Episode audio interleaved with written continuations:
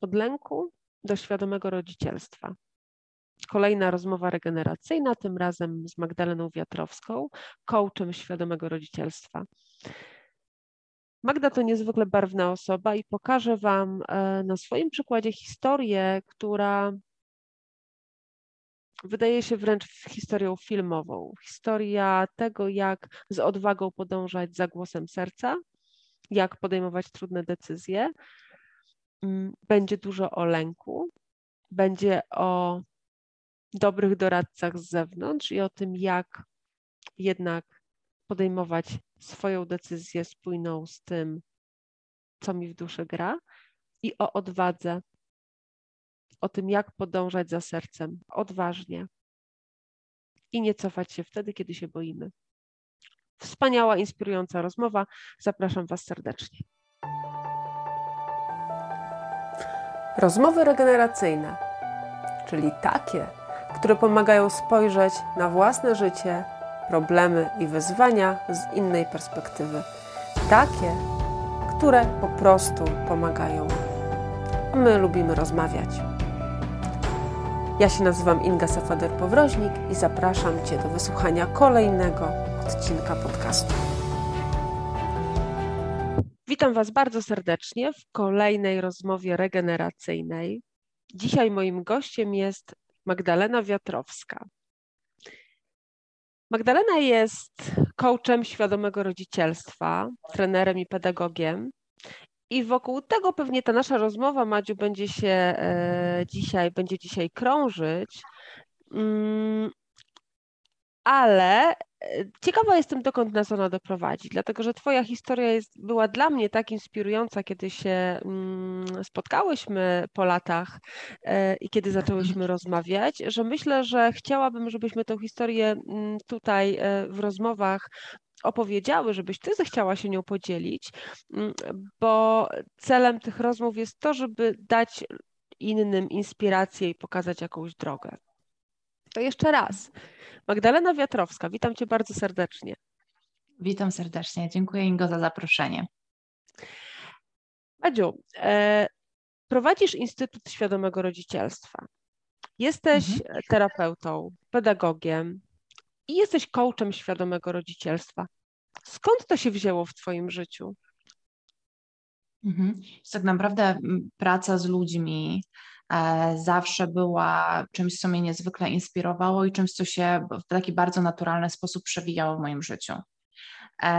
Moje pierwsze studia, pedagogika rewalidacji resocjalizacji, i wtedy też już zaczynałam praktyki z młodzieżą, e, street working, czyli też doświadczaniem tej, tej, tej, pracy z młodzieżą z różnymi poważnymi, bardzo poważnymi trudnościami i wykluczeniami.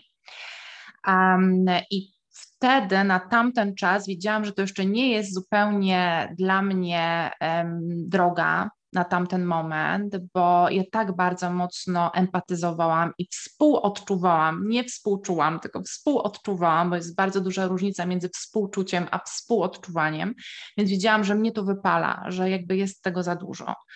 Mm, I później wyjechałam do Stanów, e, ponad pół roku spędziłam w Stanach, wróciłam i zaczęłam pracować w korporacji. I w korporacji pracowałam niecałe trzy lata. Tam też bardzo szybko rozwinęłam skrzydła, bo od asystentki koordynatorki grupy, potem po koordynatorkę grupy, potem koordynatorkę do spraw finansowych. E, I w momencie, kiedy byłam koordynatorką grupy, i pracowałam też na recepcji, to miałam cały czas kontakt z ludźmi i ja wtedy rozkwitałam. A jak mnie zamknęli w takim akwarium za szybkami, bo już sprawy finansowe, więc wiadomo, trzeba było odgrodzić i tak dalej, to ja po prostu dosłownie więdłam i to było widać.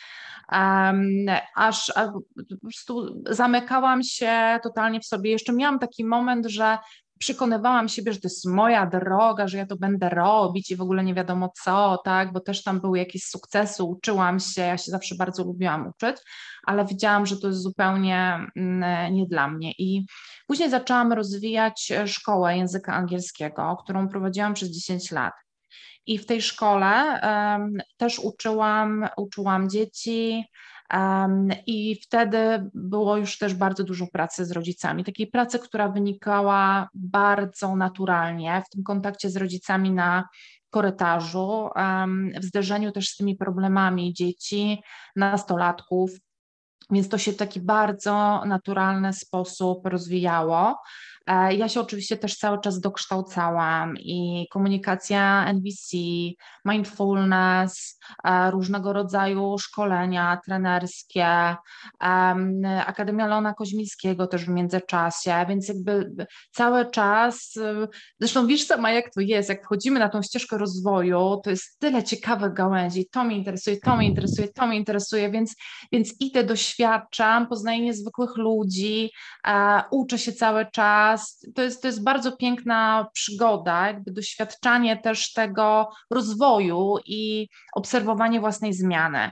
No i moja szkoła też się bardzo rozwijała i rozwijała się bardzo dynamicznie, więc od takiego biznesu, który, który był mimo wszystko we franczyzie, bo to była szkoła we franczyzie z metody Hallendoron, um, po taki dosyć, dosyć dynamiczny rozwój, gdzie było coraz więcej tych nauczycieli, gdzie, gdzie zaczęłam też pracę z tymi nauczycielami, żeby ich szkolić, żeby, żeby, mm, żeby poziom szkoły był naprawdę wysoki. Więc to, to wszystko się bardzo dynamicznie rozwijało. Natomiast ja doszłam do takiego momentu, gdzie czułam, że że właśnie ja już dałam tak dużo z siebie i dużo też wzięłam, bardzo dużo się nauczyłam. Bardzo interesował mnie najbardziej ten kierunek relacyjny, komunikacyjny z rodzicami. Jeszcze sama wtedy nie byłam rodzicem. E, I widziałam też, jak, jaki bardzo duży jest e, problem w komunikacji właśnie z rodzicami, rodzice dzieci, e, jak tam jest dużo bólu, dużo cierpienia, dużo żalu, dużo smutku. Wiele takich sytuacji kryzysowych obserwowałam na korytarzu szkoły, bo rodzice przychodzili w tych godzinach popołudniowych, to były zajęcia dodatkowe, e, więc, e, więc przychodzili też już po całym dniu zmęczeni, cała masa obowiązków po pracy i obserwowałam naprawdę różnorodne sytuacje i wtedy już też zaczynałam pracować z rodzicami e, nad, nad, nad tymi różnorodnymi problemami. E, I jak odkryłam, że ja tutaj już nie mogę dać więcej od siebie, bo też szkoła się tak dynamicznie rozwinęła, że tutaj trzeba było zarządzać e, tak cashflowem, zatrudnieniami, z nauczycielami jest tak, że tu jest ciągła wymiana, ciągle trzeba nowe osoby zatrudniać, e, są ciągłe roszady, w międzyczasie zaszłam w jedną ciążę, potem w drugą ciążę. I ja już wiedziałam, że, e, że to już jest ten moment, żeby, żeby, żeby, żeby zakończyć tą działalność, ale właśnie wszyscy dookoła mi mówili, nie, w ogóle zostaw, przecież tak, to, to wszystko idzie momentalnie w lata, tak, więc przecież świetnie ci się to rozwija, widać, że, się te, że ty też się w tym rozwijasz, masz świetny kontakt z ludźmi, masz świetny kontakt z nauczycielami, z rodzicami, z dzieciakami, um, więc widać, że rozkwitasz. Biznesowo, finansowo, to też bardzo dobrze idzie. Więc w ogóle czemu ty myślisz o tym, żeby to zakończyć? No właśnie temu, że ja już czuję, że jakby doszłam do pewnej ściany i że ja już więcej właśnie. tutaj z siebie nie dam i ten obszar e, tego zarządzania biznesowego i pracy z ludźmi, w sensie zatrudniania ludzi, jakby to mi tak dużo czasu zajmowało, że ja nie mogłam poświęcić tego czasu na to, co, co było tym moim konikiem, czyli właśnie te relacje i ta komunikacja z rodzicami i, i z dziećmi też, tak? Czyli właśnie ta, ta wymiana relacyjna i mniej tej wymiany biznesowej. I pierwszą decyzję o sprzedaży szkoły podjęłam, jak byłam w ciąży z córką w 2014 roku i poddałam się, bo wszyscy mi, ja już miałam kupców, już podpisywaliśmy papiery, ale właśnie ze względu na ten nacisk, że wszyscy mówili, że nie, słuchaj, e, to nie jest dobre, no nie sprzedawaj teraz, przecież co ty będziesz robiła, tak, no ale jak pracę z rodzicami, przecież tyle jest tych teraz e, tej edukacji rodzicielskiej, będziesz jakby kolejną jakąś tam osobą, która to robi, to, a tutaj już masz rozwinięty biznes, zresztą jakby na dwie nogi możesz to robić i w ogóle, i w ogóle, i się tak ugięłam trochę pod tym lękiem, że no tak, no to bym musiała już tak by całkowicie to rozwijać, a tutaj się faktycznie to wszystko tak fajnie dzieje, finansowo jest tak ok. I się wycofałam z tego. W 2014 roku się z tego wycofałam. I to był też moment, kiedy e, kiedy ja tak bardzo się zastanawiałam w ogóle, ok, jakby co dalej, jakby szukałam różnych możliwości um, i znalazłam bloga o Malezji, jakiegoś po prostu bloga podróżniczego o Malezji i wysłałam do mojego męża maila, e, Zobacz w ogóle, jaki, jaki fajne, jakie fajne informacje na temat Malezji, w ogóle gdzie ta Malezja jest, jakie to jest ciekawe, w ogóle pojedźmy do Malezji. Mój mąż mi, ja mam w ogóle tego maila do tej pory, a mój mąż mi odpisał, ha, bardzo śmieszne, chciałam Ci przypomnieć, że jesteś w ciąży, może na emeryturze. I później w 2017 roku, e, już w 2016, mój mąż poszedł do pracy w firmie i zaczął od razu od projektu w Malezji. Od razu zaczął pracę, jakby jego pierwszy projekt to był projekt w Malezji. Ja mówię, to co? Jedziemy. A on mówi, halo, halo, poczekaj, tak? Moja umowa to jest numer jakiś tam 80 któryś, E, więc jakby wiesz, ile osób mamy przed sobą w kolejeczce. Ja mówię, ale wiesz, jak to działa, jeżeli mamy pojechać, to pojedziemy. I rok później okazało się, że z tych 80 osób wcześniej zainteresowanych, gdy oni usłyszeli, że to jest wyjazd na co najmniej pół roku, to wszyscy się, wiesz, wymiksowali, tak? Bo fajnie pojechać na 2-3 tygodnie, coś tam podoświadczyć, ale żeby zostawić swoje życie i pojechać na drugi koniec świata, to się okazało, że jednak niekoniecznie a ja już byłam gotowa. Jakby wiesz, moje tak było już dawno temu. Ja to tak bardzo silnie czułam, że to, że to jest tak bardzo moja historia i że ja tak bardzo potrzebuję tego wyjazdu. E, I decyzja zapadła natychmiast, i ja w półtorej miesiąca sprzedałam firmę, sprzedałam tą szkołę, w półtorej miesiąca spakowaliśmy walizki, e, trzy walizki 120 kg i polecieliśmy. I polecieliśmy. I ja tam prze, Z dwójką dzieci. Takie, z dwójką małych dzieci. Z dwójką małych dzieci. E, Adaś miał wtedy 6 lat i szóste urodziny um, obchodził w Malezji. Karolinka miała 3,5 roku. I Madziu, pojechaliśmy. I, Madziu, no. poczekaj, zróbmy pauzę moment, bo to jest super fascynująca historia, ale zajdziemy, za, zaraz wrócimy do tej Malezji i tego, co tam się wydarzyło. Ale chciałabym tutaj jak gdyby podsumować dwie mhm. rzeczy, które mi się nasuwają z tego, co mówisz. Znaczy, po pierwsze, rozwój prowadzi do sukcesu. Bo patrząc na Twoją szkołę, rzeczywiście zaczęłaś się rozwijać, szłaś, szłaś w tym kierunku takim rozwojowym i no, tak jak powiedziałaś, też szkoła się rozwijała i relacje z rodzicami się rozwijały. No generalnie można powiedzieć, że na koniec y, doprowadziłaś swoją szkołę do momentu, w którym rzeczywiście świetnie funkcjonowała i był to w jakimś stopniu y, biznesowy, no bardzo duży sukces.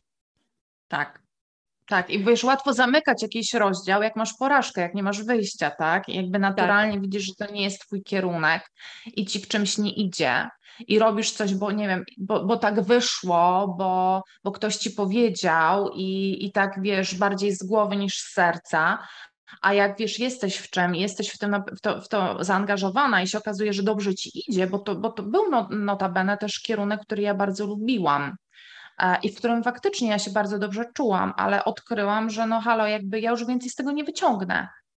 Ja już po prostu się więcej tutaj nie rozwinę. Ja potrzebuję nowych doświadczeń. Tak. I to jest, myślę, to, to, słowo klucz, tak, że ja już dla siebie więcej nie dostanę tutaj. Ja siebie nie rozwinę i też tego już bardziej nie rozwinę, tak, bo już jest na takim poziomie rozwoju, że trzeba by wejść pewnie na jakiś kolejny level, żeby, żeby to zmieniło strukturę. Ale Madziu, też to co, to, co ważne, na co chciałabym zwrócić uwagę też osobom, które nas słuchają, e, co myślę, że jest takie mm, ważne z punktu widzenia każdego człowieka, to to, że że pozwoliłaś sobie na to, żeby nie słuchać innych, tak? Bo mówiłaś tutaj, wszyscy dookoła mi mówili, żeby tego nie robić, że to jest bez sensu. A ja czułam, że to jest moja droga, tak? Że, albo że to już nie jest moja droga i potrzebuję czegoś innego i kroku dalej. To chciałabym tutaj, czyli, czyli tak, e, rozwój prowadzi do sukcesu, pierwszy punkt. Słuchanie siebie, a nie doradców, i to takie odwaga w podążaniu za swoim sercem, mm, to do czego zapraszam tak naprawdę osoby, które znajdą tutaj inspirację w tej rozmowie, mm, ale też taką miałam myśl przez moment, że mm, no to takie jest odważne i ryzykowne e, marzyć. Wyobraź sobie, Bardzo. jednego dnia e, marzysz o Malezji, a za chwilę się okazuje, że masz możliwość tam pojechać. Dokładnie tak, dokładnie tak, wiesz. I ja też tak jak pracuję z ludźmi, to obserwuję to, że wszechświat cały czas do nas gada. I my mamy naprawdę bardzo wiele możliwości. Ale zobacz właśnie, co się wydarzyło, tak? Jakby 80 osób przed nami nie zdecydowało się na ten wyjazd. Jakby wcześniej, jak słyszeli, że o, taka opcja, super, ale ile też trzeba mieć odwagi, żeby, wiesz, zostawić swoje życie e, i pojechać gdzieś zupełnie w nieznane, tak? I okazuje się, że wiesz, wiele osób faktycznie marzy, ale gdy przychodzi do realizacji tych marzeń, to, to zatrzymają się, się w miejscu, bo nasze ego, wiesz, chce nas trzymać w statusie quo, w czymś, co jest znane. A rozwój to jest wchodzenie, wiesz, wychodzenie ze strefy komfortu, wchodzenie w nowe, nieznane i wiesz, jakby to, czego ja doświadczyłam, to był klasyczny przeskok kwantowy. Jakby dostajesz w ogóle zupełnie nową możliwość, zupełnie świeża energia, zupełnie, wiesz, inny kontekst i ty podejmujesz decyzję, jakby czy, to, czy w to wchodzisz, czy nie. I wiele osób na tym etapie się zatrzymuje i mówi: Nie, jednak zostanę w moich wygodnych kapciach, bo to jest coś, co jest mi znane. Może już mam trochę tego dość, może już mi się trochę nudzi, ale to, co jest tam, jest zbyt przerażające, tak? I albo życie mnie popchnie tam bardziej, bo się okaże, że na przykład nie mam wyjścia, jakby muszę iść w coś nowego, więc wtedy ludzie idą, jak już nie mają wyjścia, ale żeby faktycznie podjąć taką mm, swoją suwerenną, niezależną decyzję e, z wolnej woli, to tutaj bardzo często jednak lęk wygrywa, tak? Tak jak wiesz, obserwuję otoczenie, jak pracuję z ludźmi, to to, to jest jakby ten moment, właśnie ten przeskok, jakby to, to nauczenie się pozwalanie sobie na doświadczanie życia i na wzmacnianie odwagi w sobie i uczenia się też tego zaufania do życia, że tak jak powiedziałam, wszechświat cały czas do nas gada i wszechświat tak naprawdę nas wspiera, tylko czy my potrafimy e, przyjąć to wsparcie, wiesz, czy bardziej się zamykamy w lęku i jakby wiesz, w tej małej puszeczce rzeczywistości, e, w której żyjemy na co dzień. No właśnie, wiesz, to, mm, to wszechświat do nas mówi i nam sprzyja, to brzmi tak abstrakcyjnie. Dla mnie samej to często brzmi mhm. abstrakcyjnie, bądź, bądź wydaje się abstrakcyjne, jak o tym czytam, ale rzeczywiście jest coraz więcej przykładów i Twój przykład jest tutaj doskonały, e, e, że rzeczywiście te myśli możemy przełożyć na rzeczywistość, jeżeli podejmiemy taki krok. Bo tutaj tak, tak, odniosłaś sukces, sprzedałaś biznes i podążyłaś za swoim sercem, odważyłaś się spakować wszystko, z dwójką małych dzieci z mężem pojechać do Malezji. Co tam się wydarzyło? Opowiedz. Co, no tam przeszłam właśnie bardzo głęboki proces, który, który właśnie później zawiódł mnie do świadomego rodzicielstwa, mm, bo ja tam doświadczałam bardzo silnych stanów lękowych, takich aż ataki paniki, ponieważ e, po pierwsze wirus dengi, Wirus dengi to jest e, gorączka krwotoczna i to jest wirus, który jest przenoszony przez komary tygrysie, które są w Azji powszechne. I największa umieralność w Azji jest właśnie z powodu dengi, a już zwłaszcza wśród dzieci. Więc e, ja w ogóle, jak tam przyjechałam, to kogo bym nie spotkała, to były rozmowy na ten temat. To był, jed, to był jeden temat przewodni. Drugi temat przewodni to były porwania. I po prostu wiesz, wyobraź sobie, idziesz, idziesz, wchodzisz do centrum handlowego, wchodzisz do restauracji, a twoje dzieci są obok ciebie w niedużej odległości i nagle podbiega do ciebie menadżerka i mówi, halo, ale co pani robi? Proszę pilnować dzieci, przecież nie wie pani, gdzie pani jest, że mogą je porwać, tak? Jakby wiesz, i takich sytuacji miałam, miałam kilka, wiele. Więc jakby wszechświat też nam pokazuje, co mamy w sobie do przepracowania. Więc ja naprawdę miałam bardzo silne stany lękowe i moje dzieci chodziły w Azji do przedszkola.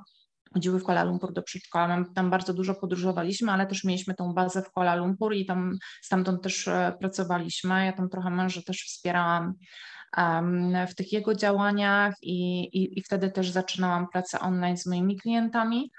Natomiast w momencie, kiedy oni rano wychodzili, moje, mój mąż z dziećmi, on ich zawoził do przedszkola, ich później odbierałam, to najpierw jakby była procedura psikania ich różnymi substancjami, żeby tylko jakby nie komary i tak dalej.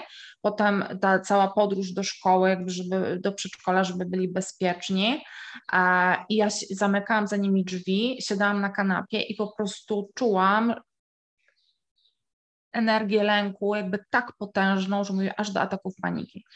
I więc jakby co, jakie miałam możliwości? Oczywiście, że pierwsze co wymyśliłam, to po prostu wracam do Polski.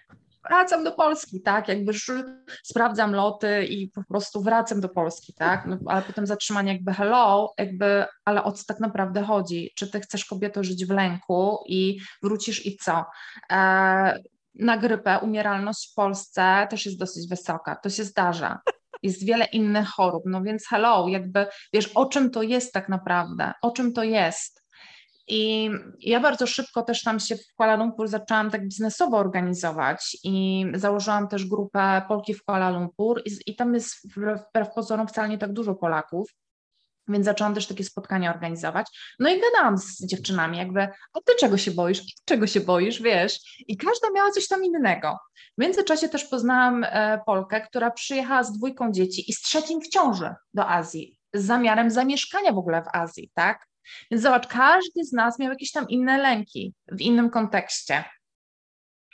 E, I, I wtedy jakby odczułam to, że, że to jest jakby o byciu z tym lękiem, o doświadczaniu tego lęku, o odczuwaniu go w ciele, tak? Nie o uciekaniu, tylko o, o przeżywaniu tego lęku i o wysadzeniu go za kierownicę, tak? Że on nie przewodzi mną i moją życiem i moimi decyzjami, tylko on jest i ja go przepuszczam i to ja decyduję, tak? Bo ja nie chcę żyć w lęku i ja nie chcę, żeby lęk determinował e, moje życie i decyzje, które podejmuję.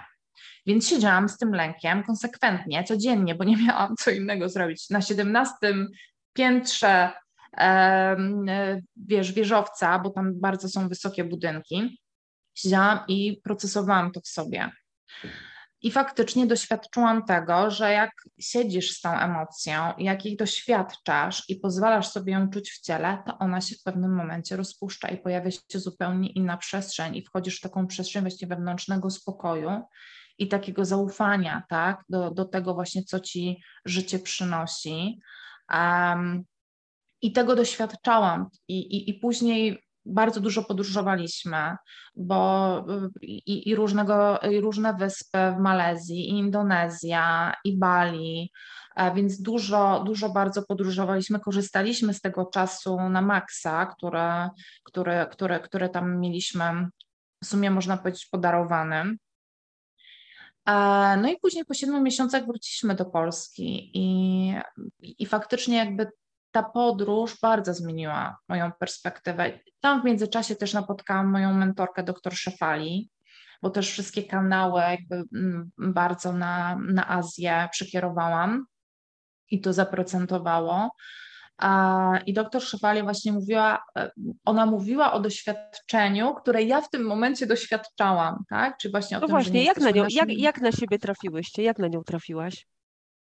Przez Mind Valley. Mind Valley, Mind Valley to jest jedna z największych na świecie firm, um, przedsięwzięć, które zajmują się rozwojem osobistym i oni mają najlepszych trenerów z całego świata. I ich główna siedziba na tamten czas była w Kuala Lumpur.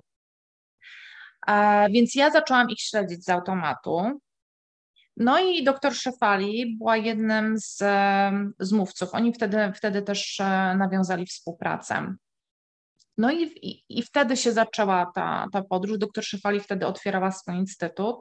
I ja po prostu, i to była kolejna taka decyzja bardzo z serca, tak? Też oczywiście było tam dużo lęku, a, bo, to, bo to nie jest na, najtańsza forma edukacji. Bardzo dużo to kosztuje, więc po prostu o, wiadomo, że od razu się też jakieś tam ograniczenia w głowie uruchamiają ale ja bardzo to czułam, tak, że to jest moje i że, że, że ja chcę to zrobić i, i to momentalnie wtedy też poszło, tak. I, I te pieniądze zresztą też bez problemu się w ogóle znalazły, żeby nawet jakby jedną transzę od razu wpłacić. Um, więc to wszystko w takim bardzo naturalnym rytmie później popłynęło, tak? Bo, bo właśnie to, czego ona uczyła, co ona nazywała, co ona werbalizowała, było moim procesem wewnętrznym, więc jak ja usłyszałam, tak, że ona mi te rzeczy nazywa, które ja w tym momencie przeżywam, to to było takie wow, nie? że właśnie to, to, są, to, są, to są te kropki, które się łączą, e, że wiesz, w pewnym momencie właśnie twoje doświadczenie odkrywa, to jest ten natural unfolding, nie? że jakby wszechświat ci odkrywa, życie ci pokazuje jakby kolejne kroki, kolejne i kolejne. Um, i, I że to wszystko jest w konkretnym kierunku. I, i, I ta energia jest niezwykle też silna, więc jak sobie pozwolisz na to doświadczenie, jak sobie pozwolisz iść w tym kierunku, e, no to tam są duże przełomy i tam są duże też takie wewnętrzne transformacje. Wspaniale. Madziu, no i tak rozpoczęła się Twoja droga e, ze świadomym rodzicielstwem. Tak, dokładnie tak. Dokładnie tak. Powiedz o tym, bo myślę, że jest to mm, tam wcześniej, jak mówiłaś o tym, jak w 2014 roku od, e, tutaj ci odradzano sprzedaż szkoły i mówią, co ty tam z tymi rodzicami będziesz pracować. Mm, no, jakby nie było, no to jest 6 lat temu. Y, to kawał czasu, to jak patrzę teraz na rozwój y, osobisty i rozwój właśnie tych wszystkich firm y, bądź, bądź osób, które rzeczywiście wspierają rodziców, wspierają różne grupy właśnie mm, w, w tym, jak być lepszym rodzicem, jak być lepszą mamą, jak być lepszym tatą, no to wtedy były to początki i, i takie niedowierzanie wtedy, że to w ogóle jest przestrzeń. E, to powiedz, mhm. jak, jak kształtuje się ta przestrzeń na świadome rodzicielstwo w Polsce teraz? Że wiesz, świadome rodzicielstwo w ogóle wnosi zupełnie inny kontekst. Bo my myślimy, jak słyszymy świadomy rodzic, tak jak powiedziałaś, lepsza mama, lepszy tata, tak? Ja chcę się stać lepszym rodzicem. I tak, to się zgadza, ja chcę się stać lepszym rodzicem, ale żeby stać się tym lepszym rodzicem, to ja się nie koncentruję w tym momencie na relacji z dzieckiem, tylko ta relacja z dzieckiem pokazuje mi, co ja w sobie potrzebuję uzdrowić. Więc tutaj tak naprawdę świadome rodzicielstwo to jest proces stawania się dla siebie rodzicem, którego się nie miało. I teraz też nie znaczy, nie, nie, nie znaczy to, że, co, że, że co, że coś z swoimi rodzicami było nie tak. E, no nie. Chodzi o to, że nasi rodzice byli nieświadomi bardzo często, tak? E, byli bardzo silnie uwarunkowani przez społeczeństwo, przez kulturę. Nie było też takiej możliwości rozwoju, jak jest teraz. I oni projektowali na nas swoje różnorodne lęki. Tak, tak jak ja w Azji, jakby zobaczyłam to na takim bardzo ekstremalnym przykładzie, jak ja projektowałam swoje lęki na dzieci. I wtedy też jakby doświadczyłam tego, że no tak, jakby to jest moja praca wewnętrzna, to jest coś, co ja muszę zrobić najpierw dla siebie, żeby moje dzieci już nie musiały tego dalej dźwigać, tak? I, i to jest zupełnie odwrócenie tego paradygmatu, tak? Że nie, nie fokus na dziecku, bo z dzieckiem jest wszystko w porządku, tak? Tylko fokus na rodzicu, bo dziecku, dziecko pokazuje nam poprzez swoje zachowanie, jaka jest dynamika energii w relacji, z czym rodzic tak naprawdę ma problem, co, co my potrzebujemy w sobie uzdrowić, co w sobie potrzebujemy zaadresować. Więc to jest w stosunku jakby do tego, co się dzieje gdzieś tam na rynku, gdzie też jest wiele wspaniałych e, metod, które wiesz, uważam, że każda na każdym etapie na pewno bardzo dużo wnosi. Natomiast świadome rodzicielstwo jakby dla mnie jest takim e, wzorem do uzdrawiania tych korzeni, tak? Nie zajmujemy się gałęziami drzewa, tylko zajmujemy się korzeniami, tymi prawdziwymi przyczynami e, tego naszego, wiesz, szaleństwa, które, którego doświadczamy na co dzień w postaci rodzicielskiego ego. Rodzicielskie ego i nauczycielskie ego to są, to są bardzo trudne konteksty. Tak, tak. Jak się dwa spotkają, to już jest dramat. Mm, znaczy, to o czym mówisz jest mm, z jednej strony takie, takie proste, jak o tym myślę, i oczywiste, tak, że no rzeczywiście skupmy się na sobie. Z drugiej strony takie egoistyczne, tak? Mm, mm. Wiesz, mógłby ktoś.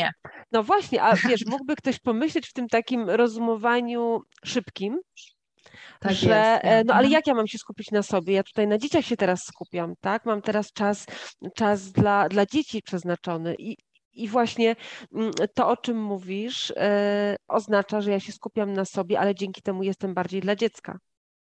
Zdecydowanie jestem bardziej dla dziecka. Wiesz, tutaj chodzi o, o to, że my jesteśmy istotami emocjonalnymi, więc my wchodzimy w relacje z całym tym bagażem.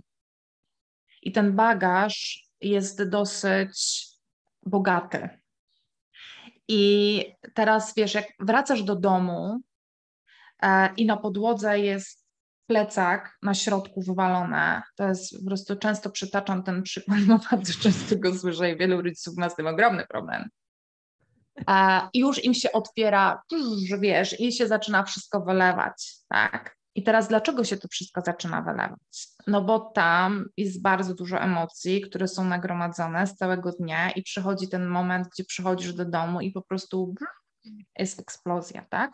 Ale teraz jest zobacz tak, właśnie na sytuację, jak my jesteśmy bardzo właśnie, wiesz, zewnątrz sterowani, bo spójrz na sytuację, gdzie jest rodzic, który miał dobry dzień w pracy, jakąś pochwałę, może podwyżkę dostał, tak? I wraca do tego domu i nagle ten plecak mu nie przeszkadza, tak? I nagle w ogóle jest super, wiesz, ile w nas jest hipokryzji, ile, ile jest w nas właśnie tej, braku świadomości tego, co się z nami dzieje. E, I my uczymy dzieci i wychowujemy dzieci, e, wiesz, modelujemy je przede wszystkim przez to, jacy my jesteśmy. Wiesz, i to jest ważniejsze, to jacy my jesteśmy, a nie to, co my im mówimy, bo, bo my im bardzo często mówimy rzeczy, które są wręcz, wiesz, przeciwne do tego, w jaki sposób i nie żyjemy. tak, więc tutaj jest wzięcie odpowiedzialności też za, za, jak ja to mówię, swoje szaleństwo, tak? Że raz mam tak, raz mam tak. Że ta, że ta zewnątrz sterowność jest u nas bardzo silna. I to jest odwrócenie właśnie tego paradygmatu do, do tego, żeby zadbać o swój dobrostan emocjonalny i wiedzieć, wiesz, co się we mnie dzieje w danym momencie, bo jak się zaczyna jakaś, wiesz, historia między, między dziećmi, jakaś kłótnia, czy między dorosłymi, to na poziomie emocjonalnym Wiesz, tutaj widzimy dwoje dorosłych, czy dorosłe i dziecko, które, które są w jakiejś interakcji, w jakiejś kłótni, czyli są jakieś przeciwstawne energie i zaczyna się, wiesz, boksowanie. E, konflikt z łaciny to jest zderzenie, tak? Więc jakby mamy przeciwstawne energie, które się gdzieś tam zaczynają e, przepychać. E, jak zejdziemy na ten poziom, wiesz, emocjonalny, to nagle się okazuje, że ten rodzic to jakby niedużo starszy od tego dziecka, tak? Emocjonalnie tam ma 5-6 lat, nie? No czasem 8, zdarza się, że i 2.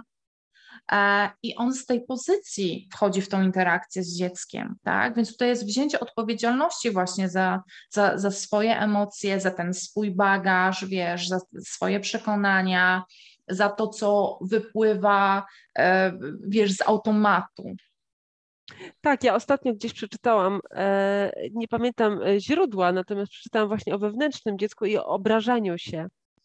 Że, obrażanie, że obrażają to się dzieci w przedszkolu, a nie dorośli.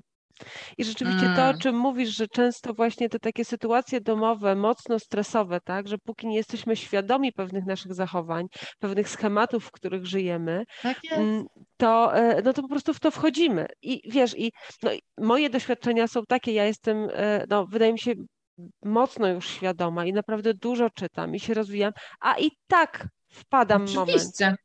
No, no jasne. Wpadam w szał i, i, się, i jeszcze, znaczy już teraz jestem na takim etapie, że robię krok wstecz i sobie myślę, co ja w ogóle robię? Co ja w ogóle mhm. powiedziałam temu dziecku, wiesz? I mhm. później jestem w stanie powiedzieć przepraszam albo odkręcić, to od razu rozpuścić wtedy, kiedy, kiedy to się wydarza. Ale rzeczywiście czasami można się tak zapętlić i w taki kozirób mhm. zagonić samemu, że jest Oczywiście. to straszne. Ileż sami sobie robimy krzywdy. Madziu, a jak tak. E, praca ze świadomym rodzicielstwem i Twoja rola, właśnie to, że zawodowo się tym zajmujesz, prowadzisz Instytut Świadomego Rodzicielstwa. Jak to się przekłada na relacje Twoje z swoimi dziećmi? Wiesz co, bardzo dobrze się to przekłada, znaczy bardzo ciekawie. W takim sensie, że ja to żyję, to praktykuję też na co dzień. Więc ja jakby też doświadczam regularnie swojego szaleństwa i swojego ego, e, ego rodzicielskiego i zderzam się też ze swoimi lękami. Dziękuję za wysłuchanie e, kolejnej rozmowy I w ogóle wiesz, Mam nadzieję, sposób w jaki ja pracuję, to jest, to jest obycie autentyczne, trochę więcej, to jest wnoszenie też tej prawdy. Sobie, Więc każda edycja, w tej chwili już jest czwarta Jeżeli edycja chcesz, to zapraszam Cię do zasubskrybowania naszego Dlatego, kanału że ja wnoszę też historię z mojego życia. Spotify, Apple Więc Podcast, e, jak ja jestem też w swoim Rozmowy procesie, to o tym Zapraszam. mówię i nazywam te rzeczy. I mówię też o konkretnych sytuacjach e, z mojego życia i z mojego doświadczenia. Więc oprócz tego, że mamy dużą bazę też ćwiczeń, które wykonujemy, na przykład teraz jesteśmy na detoksie krytyka wewnętrznego, E, i sprawdzamy, wiesz, te dialogi wewnątrz nas, które, które tam cały czas ta nauka um, nawija i te nawyki, które mamy właśnie w ocenianiu, bo też ciągle jesteśmy oceniani, więc na, my naprawdę mamy tego dużo. Więc ja to, ja to, wiesz, obserwuję i bardzo to też przenoszę na, na to swoje życie codzienne. Na przykład w niedzielę teraz mamy z moim synem proces z, z ekranami i, i jakby jest dużo, dużo też e, te, tych kontekstów, gdzie te gry go bardzo wciągają i szukamy tej zdrowej równowagi. I ja widzę, że mnie ten temat napina, że we mnie też się powoduje jakiś lęk, że moja historia, moje ego rodzicielskie już mnie zanosi do tego, że on będzie uzależniony, tak? Bo też mam w tle, jakby w swoich doświadczeniach, jakieś historie z uzależnieniami, więc, ma, więc mam ten lęk że, że tak może się stać i jakby widzę u niego też taką tendencję. Więc żeby też nie projektować na niego tego lęku, no to jakby procesuję to u siebie. I w niedzielę mój syn, właśnie ja, ja siedziałam sobie w salonie, ósma rano, czytałam książkę, robiłam jakieś swoje notatki. Mój syn przyszedł i już widzę, że już jest w tej energii, że już by chciał, a jest niedziela, więc w niedzielę jakby nie siedzimy na ekranach. No więc jakby mówię, no nie, słuchaj, to, to wiesz Adasiu, dzisiaj jest niedziela, dzisiaj, dzisiaj nie gramy, nie oglądamy, możesz zrobić coś innego. No więc już on żachnięty, obrażony, poszedł do swojego pokoju i tak się domyślałam, że czyta książkę. No ale to napięcie w powietrzu zostało. No i tak wiesz, siedzę, tak myślę, nie? Wiesz, pozwalam sobie poczuć też tą swoją frustrację, jakby wiem o czym to jest i mówię, potrzebujemy shiftu, jakby wiesz, co ja mogę teraz zrobić? I sobie dobra, poleciałam do niego do pokoju w piżamie i mówię, Adaś, chodź, mamy ogródek, pobiegamy sobie na boso po trawie. On tak się do mnie patrzy, ale co? No chodź tam, pobiegamy sobie po prostu na boso po trawie.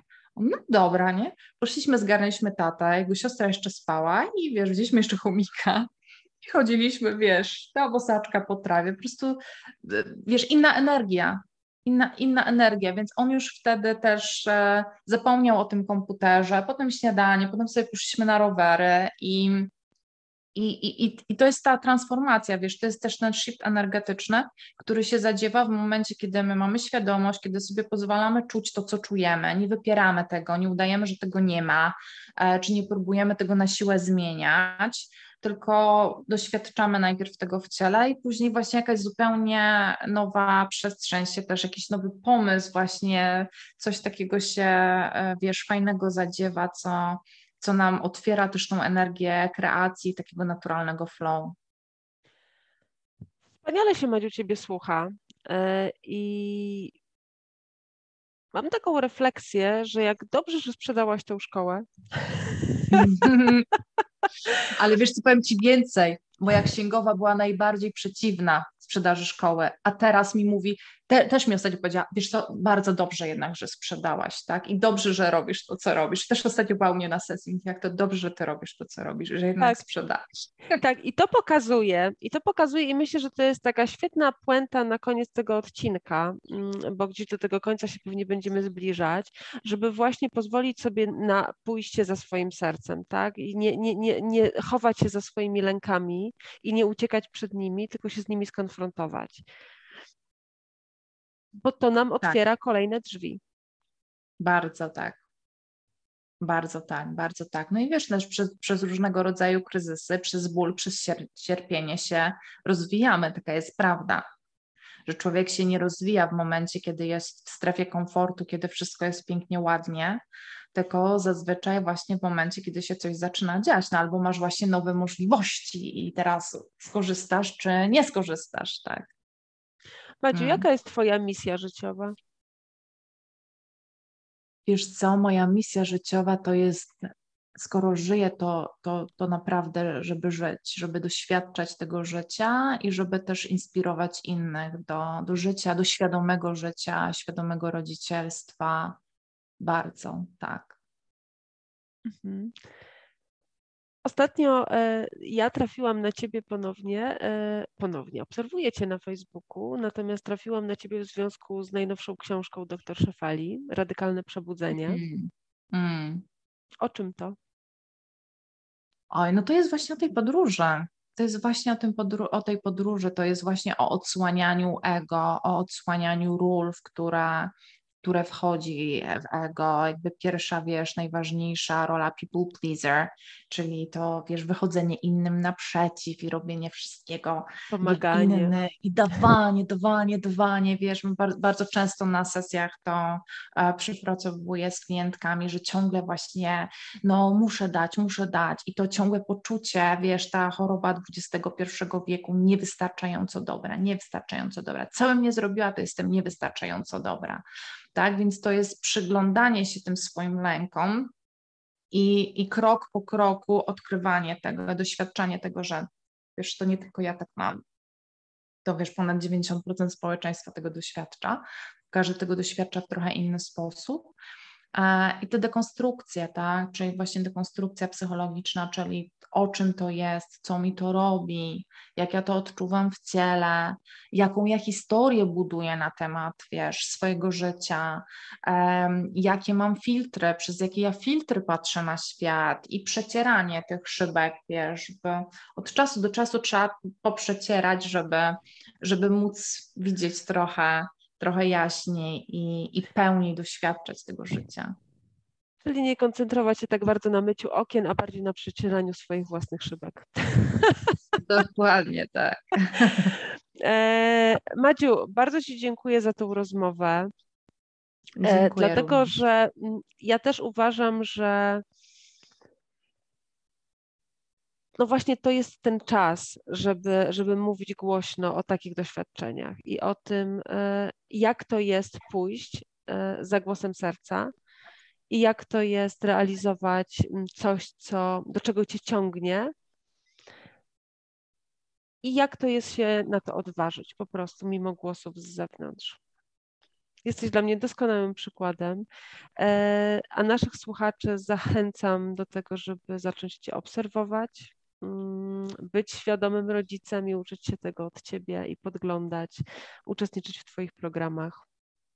Madziu, dziękuję, dziękuję Ci bardzo i do usłyszenia. Dziękujemy Wam za wysłuchanie kolejnego odcinka. Dzięki, do usłyszenia. Dziękuję Ci za wysłuchanie kolejnego odcinka rozmów regeneracyjnych. Aby być na bieżąco, pamiętaj, aby zasubskrybować ten kanał tam, gdzie lubisz albo na YouTube, albo na Spotify, Apple Podcast lub Google Podcast. Bądź ze mną. Twoja obecność mnie bardzo motywuje. Rozmowy regeneracyjne to integralna część projektu Stop, Feel, Go, w którym oswajamy się z naturalnym rytmem życia, czyli momentami zatrzymania się, poczucia, gdzie jesteśmy i w którą stronę chcemy zmierzać i odważnego kroczenia własną drogą. I do tego Cię zapraszamy, zapraszamy do śledzenia naszych kanałów. Dziękuję Ci bardzo. Do zobaczenia i do usłyszenia w kolejnym odcinku.